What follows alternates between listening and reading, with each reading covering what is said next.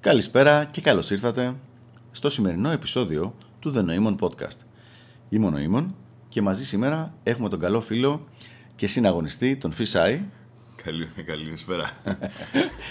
και σήμερα ο αγαπητός Φυσάη έχει μια πολύ πολύ ωραία ερώτηση που πιστεύω ότι θα ενδιαφέρει πολύ κόσμο. Η οποία είναι... Επίκαιρη ερώτηση. Επίκαιρη. Είναι για το πώς θα πρέπει να φέρεται ένας πρώην AFC mm στις πρώτες του μέρες που, πάει να, που μπαίνει σε μια, σε, σε, ένα, σε μια νέα σχέση, ας το πούμε έτσι. Σε μια νέα κατάσταση, Σε μια ας πούμε, κατάσταση, καλύτερα. Με μια ακριβώς, κοπέλα, ναι. έτσι. Πολύ, πολύ ωραία έκφραση. Ωραία. Ε, και επίσης τους πρώην AFC τους λέμε recovering AFC. Δηλαδή, σαν είναι μια αρρώστια που κάνουν, προσπαθούν να κάνουν recover, το οποίο πιστεύω ότι είναι πραγματικά αρκετά κοντά στην πραγματικότητα. Οπότε λοιπόν, αν κατάλαβα καλά, λες ότι μόλις έχεις γνωρίσει μια καινούργια κοπελίτσα, για να λες ότι μπαίνει ο άλλος σε μια φάση, σε μια κατάσταση, κάτι έχει ψηλογίνει, είτε είναι κανονικό F-close ή έχουν αρχίσει τα φιλιά και τέτοια πράγματα. Τα λέω καλά ως τώρα; Α, ακριβώς. Ωραία. Και λες με ποιο τρόπο, ποιος είναι ο καλύτερος τρόπος για να προχωρήσει η κατάσταση μετά; Πώς να τη βάλεις σε ένα σωστό frame, να ένα αρχίσεις να σωστό τη frame. φράζεις. Ωραία. Η αλήθεια είναι ότι μου αφήνεις αρκετά ανοιχτά το, ανοιχτό το όλο θέμα. Θα προσπαθήσω λοιπόν να βοηθήσω λίγο την κατάσταση, ξεκινώντας με μια παλιά αρχή του πηγιού, η οποία έλεγε, μιλάμε τώρα εποχές σε style και mystery και πρώτης γενιάς του RSD, οι οποίοι λέγανε λοιπόν ότι ανάμεσα στο lover και στο provider πάντα πρέπει να ξεκινάς ως lover, γιατί μετά σου δίνει τη δυνατότητα, άμα θες, να μπεις σε provider και να, γίνεις πιο, να γίνεται πιο ζευγάρι, ενώ το ανάποδο δεν γίνεται παρά μόνο από τους ανθρώπους που έχουν πάρα πολύ δυνατό skill set, δηλαδή να έχεις μπει ως provider και μετά να το γυρίσεις ως lover, και συνήθως αυτοί που έχουν πολύ δυνατό skill set δεν θα είχαν μπει ως provider εξ αρχής, σε αυτή την περίπτωση. Λοιπόν, οπότε λοιπόν θεωρούμε ότι όταν λες να μπεις στο σωστό frame, να μπεις σε ένα frame το οποίο να είναι lover με πιθανότητα, δυνατότητα, εφόσον θελήσεις μετά, να αυξηθεί σε κάτι καλύτερο. Ακριβώς. Σωστά. Να έχεις, Ωραία. δυνατότητα, να, να έχεις τη δυνατότητα επιλογής τέλος πάντων. Ακριβώς, ακριβώς. Λοιπόν, κάπου το είχαμε ψιλοξαναναλύσει νομίζω κάποια στιγμή με τον Vikrim, αλλά τα βασικά θα τα πω και τώρα. Το βασικό είναι να μην δίνεις υποσχέσεις που δεν έχεις σκοπό να κρατήσεις. Αυτό το λέω και το ξαναλέω κάθε φορά. Σε κάθε podcast που κάνουμε και σε κάθε κουβέντα και σε κάθε σεμινάριο για αυτό το θέμα. Γιατί είναι ένα πολύ σημαντικό θέμα. Οι κοπέλες, οι γυναίκες γενικότερα, είναι διατεθειμένες να είναι με κάποιον άντρα με πολλά διαφορετικά frames. Ο άντρας θέτει το frame και μετά οι γυναίκες το αποδέχονται και όταν τους το αλλάζει ο άντρας αντιδρούνε. Άμα δεν τους το αλλάξεις και απλά διαλέξεις το σωστό frame από την αρχή δεν θα υπάρχει πρόβλημα ή τουλάχιστον θα είναι τόσο σπάνιο το να υπάρχει πρόβλημα που δεν θα είναι στατιστικά σημαντικό, σημαντική η πιθανότητα. Θα δούμε ακριβώς λοιπόν τι, εννοώ, τι εννοούμε εδώ πέρα δίνοντάς σου ένα παράδειγμα επαγγελματικό. Ας πούμε ότι υπάρχει μια εταιρεία η οποία έχει, βγάλει, έχει στείλει βιογραφικό και λέει η θέση αυτή είναι 8 ώρο και σου δίνουμε το μήνα 700 ευρώ. Και λες, α, πάρα πολύ ωραία, με ενδιαφέρει. Πάω και κάνω, δίνω το βιογραφικό μου. Υπάρχει μια άλλη εταιρεία για τον ίδιο άνθρωπο που λέει, έχω αυτήν την ίδια θέση που δίνω 1500 ευρώ. Και λες εσύ, α, πάρα πολύ ωραία, 1500 είναι πολύ καλύτερα από 700. Πάω λοιπόν και με προσλαμβάνουν. Στο τέλος του μήνα, η εταιρεία αυτή που σου έχει υποσχεθεί 1500 σου δίνει 1000. Σου λέει συγγνώμη τόσα μπορούμε να σας δώσουμε. Εκεί λοιπόν εσύ γίνεσαι Τούρκος. Και έρχεται ένας λογικός και σου λέει Μεγάλε, ήσουν έτοιμος να κάνεις τη δουλειά με 700. Εδώ σου δίνουν 1000, δηλαδή 40% παραπάνω, 45% και εκνευρίζεσαι. Είσαι με τα καλά σου. Ναι. Και ο λόγος που εκνευρίζεσαι είναι ότι σου είχαν υποσχεθεί 1500 και ξαφνικά με το έτσι θέλω το κάνουν 1000. Έχει σχέση δηλαδή νούμερο 1 με το loss aversion και με το free choice. Ελεύθερη επιλογή. Ο θες να μπορείς να διαλέξεις. Άσχετο αν και ακόμα και αν διάλεγες, θα διάλεγες την ίδια επιλογή. Όταν λοιπόν εσύ, για παράδειγμα, έχεις υποσχεθεί στην κοπέλα, υποσχεθεί μέσα σε εισαγωγικά, ότι θα τη βλέπεις πέντε φορές την εβδομάδα και ξαφνικά της το κόψεις στις τρεις, η κοπέλα τα παίρνει γιατί είναι σαν της έχεις υποσχεθεί 1500 και να δίνεις 1000. Αν από την αρχή της είχες δείξει ότι θα τη βλέπεις μία ή δύο φορές εβδομάδα και τη βλέπεις μία ή δύο φορές εβδομάδα, η μία με δύο φορές εβδομάδα είναι λιγότερο από τις τρεις που λέγαμε πριν, αλλά δεν πρόκειται η κοπέλα να εκνευριστεί και να τσαντιστεί, γιατί από την αρχή αυτά τα δεδομένα ήξερε, δεν της τα άλλαξες, αυτά αποδέχτηκε και θα παραμείνει η κανονικότητα στην όλη διαδικασία. Αυτό λοιπόν είναι το βασικό frame που θα ήθελα να έχουν όλα τα παιδιά στο μυαλό τους και το οποίο δεν είναι μόνο για τις συναντήσεις, είναι σε οτιδήποτε. Είναι από συχνότητα σεξ, από τις συναντήσεις που θα βγαίνετε έξω, στον αριθμό των τηλεφώνων, στην αμεσότητα της απάντησης σε μηνύματα, σε facebook, σε SMS και σε όλα αυτά τα πράγματα, είναι σε όλα. Δηλαδή, αν την πρώτη εβδομάδα με το που στέλνει η κοπελίτσα μήνυμα, εσύ απαντάς σε 7 δευτερόλεπτα και ξαφνικά τη δεύτερη εβδομάδα αυτό έχει γίνει στις 7 ώρες, η κοπέλα είχε μία συμπεριφορά την οποία την αποδέχτηκε και ξαφνικά εσύ της την αλλάζεις. Είναι θέμα εγωισμού και άλλων μηχανισμών να αντιδράσεις σε αυτό το θέμα. Αν όμως από την αρχή εσύ ήσουν όταν μπορέσω θα απαντήσω. Κάποιες φορές ήταν στα 10 λεπτά, κάποιες φορές ήταν στις 10 ώρες. Και αυτό το πράγμα το είχε αποδεχτεί και δεν είχατε συζητήσει να σου πει: Κοίταξε, σε παρακαλώ, αν μπορείς, θα ήθελα να απαντάς λίγο πιο σύντομα και εσύ να το αποδεχτείς αυτό το πράγμα ή κάτι τέτοιο. Άπαξ και το έχεις κάνει έτσι από την αρχή, δεν υπάρχει κανένα πρόβλημα. Το ίδιο πράγμα, και είναι κάτι το οποίο συμβαίνει αρκετά συχνά σε AFCs, έχει σχέση με το σεξ. Αν μάθει η άλλη την πρώτη εβδομάδα ότι θα κάνετε τρεις φορές τη μέρα σεξ, εξαιρούνται διακοπές, έτσι, που έχετε φύγει ένα τετράήμερο μαζί η φάση, και μετά ξαφνικά τη το γυρίσει το μια φορά τη βδομάδα, θα φρικάρει. Θα φρικάρει γιατί θα πει: Όπα, περίμενε. Άλλα μου υποσχέθηκες, άλλο μισθό έλεγες ότι έχει η θέση και άλλο μου δίνεις στο τέλος του μήνα. Το πρόβλημά της λοιπόν δεν είναι ότι δεν της φτάνει το σεξ ή δεν της φτάνει το πόσες φορές τη βλέπεις ή δεν της, ή την ενοχλεί η συχνότητα των τηλεφωνημάτων. Είναι με απλά λόγια ότι την πιάνεις, ότι αισθάνεται ότι την πιάνεις κότσο. Ότι αισθάνεται ότι την κοροϊδεύεις. Αυτό είναι το πρόβλημα. Ποια είναι η λύση στο πρόβλημα, είναι πάρα πολύ απλή, παιδιά. Μην την κοροϊδεύεις την κοπέλα. Αν έχεις σκοπό να τη βλέπεις μία φορά τη βδομάδα, από την αρχή βλέπετε μία, maximum δύο. Εντάξει. Είναι τόσο απλό. Δηλαδή στην πραγματικότητα η λύση είναι το να είσαι σωστός άνθρωπος. Δεν είναι, είναι τόσο απλό το πράγμα. Λοιπόν, νομίζω ότι αυτό είναι το θέμα σε πρώτη φάση το πιο, το πιο σημαντικό. Ε, Ρώτα αν έχεις κάποια υπερώτηση. Είναι και, είναι και θέμα πιστεύω αυτοελέγχου δηλαδή. Ναι, Ένας ναι, ναι. κλασικός ε, AFC ας πούμε ή έστω και recovering ακόμα. Mm-hmm. Άμα, πετ- άμα, άμα ξεκινάει κάτι με μια ωραία κοπέλα, λογικό είναι ο άνθρωπος να τρελαθεί, να θέλει δηλαδή. Ε, φίλε, λογικό δεν είναι καθόλου. Συναισθηματικό είναι. Αυτό ακριβώς το πράγμα που λέμε. Όταν λοιπόν όμως μετά τη συνηθίσει. συ- συ- Δηλαδή, αν εσύ ξετρελαθείς αυτή τη στιγμή, α, όχι εσύ, ας- αν εγώ ξετρελαθώ και λέω θέλω παγωτό, μόλις έφτιαξε ο καιρός, θέλω παγωτό και πάω και φάω 7 φα- παγωτά μαζί, συναισθηματική απόφαση είναι.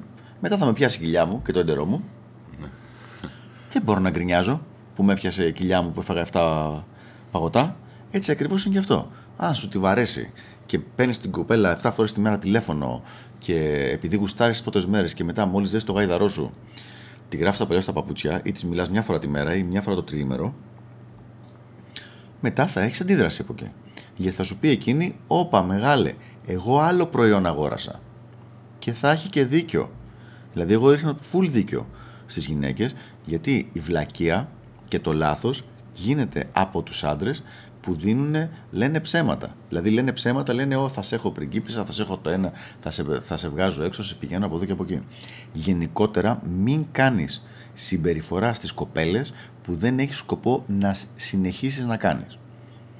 Δεν μιλάμε για εξαιρέσεις να τη πάρεις μία φορά ένα δώρο στη γιορτή της ή μια έξτρα ή να τη βγάλεις μία φορά έξω κτλ. τέτοια πράγματα. Αλλά αν ξαφνικά, ακόμα και για τα κεράσματα, αν τις πρώτες δύο εβδομάδες, κάθε φορά που τη βγάζεις έξω την κερνάς και ξαφνικά την τρίτη εβδομάδα της πεις, Να σου πω, τελείωσε αυτό, και της λες σειρά σου τώρα, θα, θα τσινήσει λίγο ακόμα και μια κοπέλα που μπορεί να έχει στην οτροπία του να μην ε, την κερνάνε.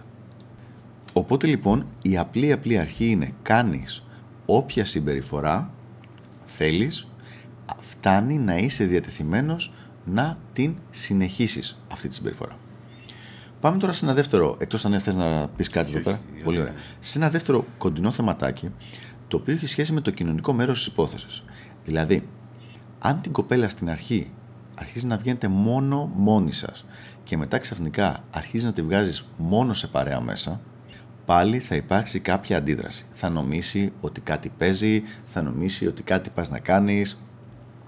Θα... Γιατί, γιατί τη βγάζεις από τα νερά της; Από αυτό που είχε μάθει και από αυτό που ήσουν από αυτό που της είχες δείξει. Αν από την αρχή όμως έχεις δείξει ότι κοίταξε να δεις, εγώ έχω τις παρέ μου, έχω τη ζωή μου, είσαι welcome να έρθεις to join me, ας πούμε, στα περισσότερα event, όχι σε όλα, γιατί έχουμε και μη κοινού γνωστούς και κάποια πράγματα που δεν ταιριάζουν να είμαστε συνέχεια μαζί. Αλλά σε θέλω γενικότερα μαζί. Θα βγαίνουμε και μόνοι μας, αλλά θα βγαίνουμε και με κόσμο γιατί είμαστε κοινωνικά όντα. Αν το βάλεις σε αυτό το frame από την αρχή, η κοπέλιτσα δεν θα έχει κανένα απολύτως πρόβλημα. Εγώ προσωπικά αυτό προτείνω εξ αρχής και μάλιστα ο Master Slick είχε πει ένα πάρα πολύ ωραίο ότι τα σωστά closes γίνονται από social event στη διάρκεια της βραδιάς και στο τέλος του social event βουτάς το κοριτσάκι και το πας σπίτι σου. Όταν πια έχεις μπει σε μια φάση λίγο πιο.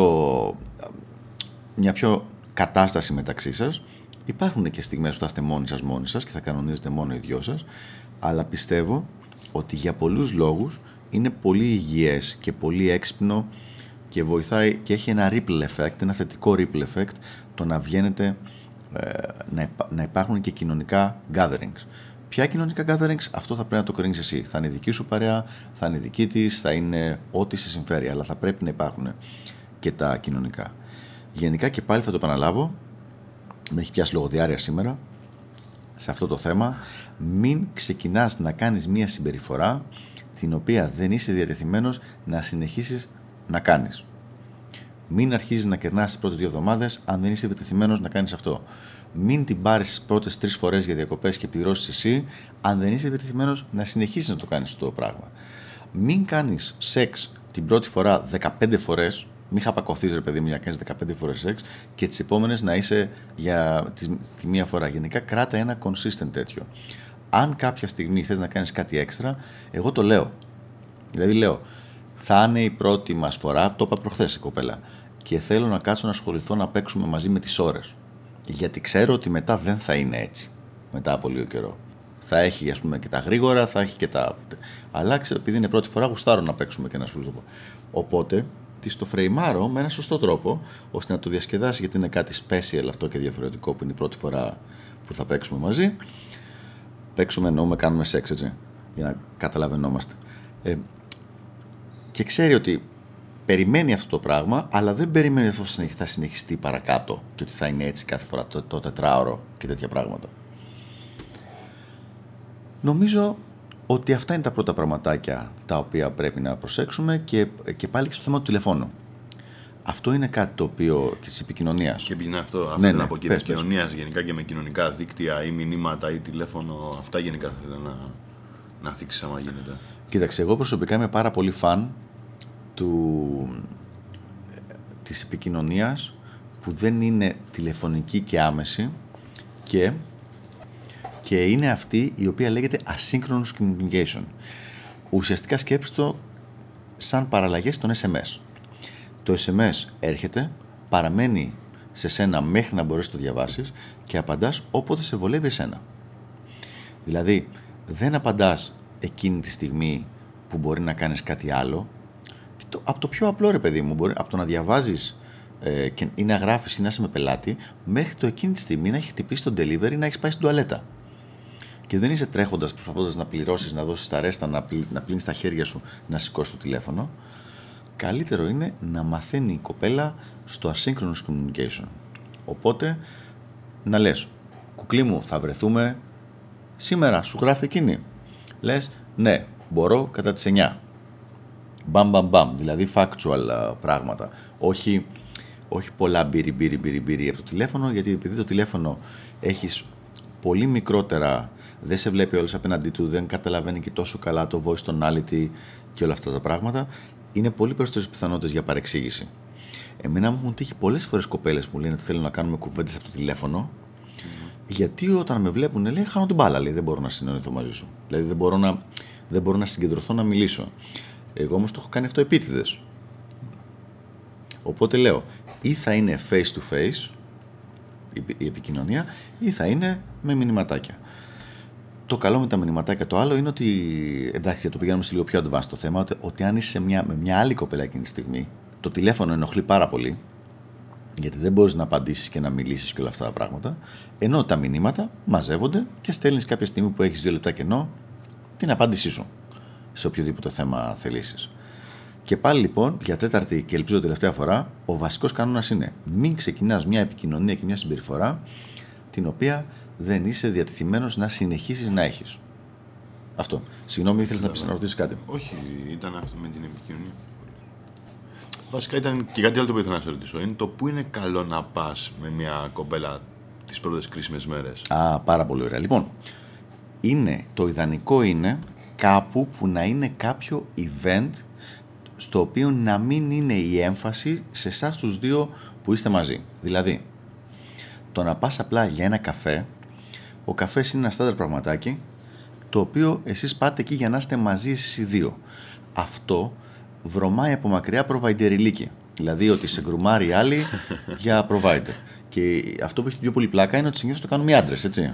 Ναι. λοιπόν, σε αντίθεση, το να πάτε για Latin ή να πάτε σε ένα Luna Park ή να πάτε σε μία έκθεση ζωγραφικής που μπορεί να είναι ένα κοινό ενδιαφέρον, κάτι τέτοιο, δίνει μία δικαιολογία, αλλά ουσιαστικά δίνει και κάτι άλλο να ασχοληθείς σε εκείνη την ώρα, ώστε να μην είναι η έμφαση στο κατά πόσο ταιριάζετε, στο κατά πόσο ε, περνάτε καλά μαζί, στο κατά πόσο είστε άνετα και όλα αυτά. Πράγματα τα οποία μπορεί οποιαδήποτε στιγμή λίγο να χαθεί η ισορροπία και να αρχίσει η κοπέλα να λέει Ναι, μήπως τελικά δεν ταιριάζουμε τόσο, μήπω το ένα με το άλλο. Όχι, είναι πολύ καλύτερα να πας κάπου να είναι κάποιο event, κάποιο είδους event, όπου να μην υπάρχει, ε, να μην είναι η έμφαση σε εσάς τους δύο και στην, ε, απαραίτητα στην επικοινωνία σας, γιατί παρακάτω, όταν γνωριστείτε καλύτερα και αν αποφασίσετε να το συνεχίσεις, θα υπάρχει αυτή η δυνατότητα. Γενικά, εγώ προσωπικά αποφεύγω και τα one-on-one. Δηλαδή τα one-on-one έξω, το να βγούμε... Σου είπα σκηνικό τώρα με μια κοπέλα, στο, δεν μην πούμε ονόματα, με την οποία γνωριζόμαστε τρεις μήνες τώρα και παίζει σκηνικό ακριβώς στους δύο μήνες. Και προχθές βγήκαμε έξω μετά από δική της πρόσκληση για να βρεθούμε να μου δώσει κάτι που ήθελε, ένα δώρο και τέτοια πράγματα. Και μου, με κοιτάει και μου λέει: μου λέει μόλις κατάλαβα ότι είναι η πρώτη φορά που βγαίνουμε έτσι οι δυο μας έξω. Δηλαδή όλες οι υπόλοιπες συναντήσεις ήταν ή με παρέα με κόσμο ντυριντάχτα ή σπίτι της και σπίτι μου για παιχνίδι και μία-δύο φορές που ήταν με παρέα εκδρομή, δηλαδή δεν ήταν σε κλαμπ και αυτά, αλλά ήταν εκδρομούλα πάλι με παρείστικο. Αλλά το να πάμε για ένα ποτάκι οι δυο μας έξω έγινε μετά τον τρίτο μήνα, αφού είχαν, ξέρεις, προχωρήσει τα πράγματα σε διάφορα, σε διάφορα επίπεδα. Γενικά το αποφεύγω αυτό, εγώ προσωπικά. Όχι γιατί φοβάμαι το verbal. Όσοι ακούνε τα podcast βλέπουν ότι δεν φοβάμαι το verbal. Μπορώ να μιλάω με τις ώρες. Αλλά γιατί δίνει λάθος προσδοκίες στην κοπέλα και είναι πολύ σημαντικό να μην δίνουμε λάθος προσδοκίες γιατί μετά θα είμαστε εμείς υπόλογοι των προσδοκιών που δώσαμε οι ίδιοι μόνοι μας. Ελπίζω να ήταν ε, ξεκάθαρη η απάντηση. Πλέον οι ακροτέ για πρώτες μέρες πλέον θα ξέρουν τι να κάνουν και πώς να φέρθουν. Ωραία. Ελπίζω λοιπόν να βοηθήσαμε. Ήμον ο Ήμον. Και εγώ είμαι ο Φίσαη. Και τα λέμε την επόμενη φορά στο επόμενο επεισόδιο του The Noemon Podcast. Γεια χαρά παιδιά. Χαίρετε. Γεια σας.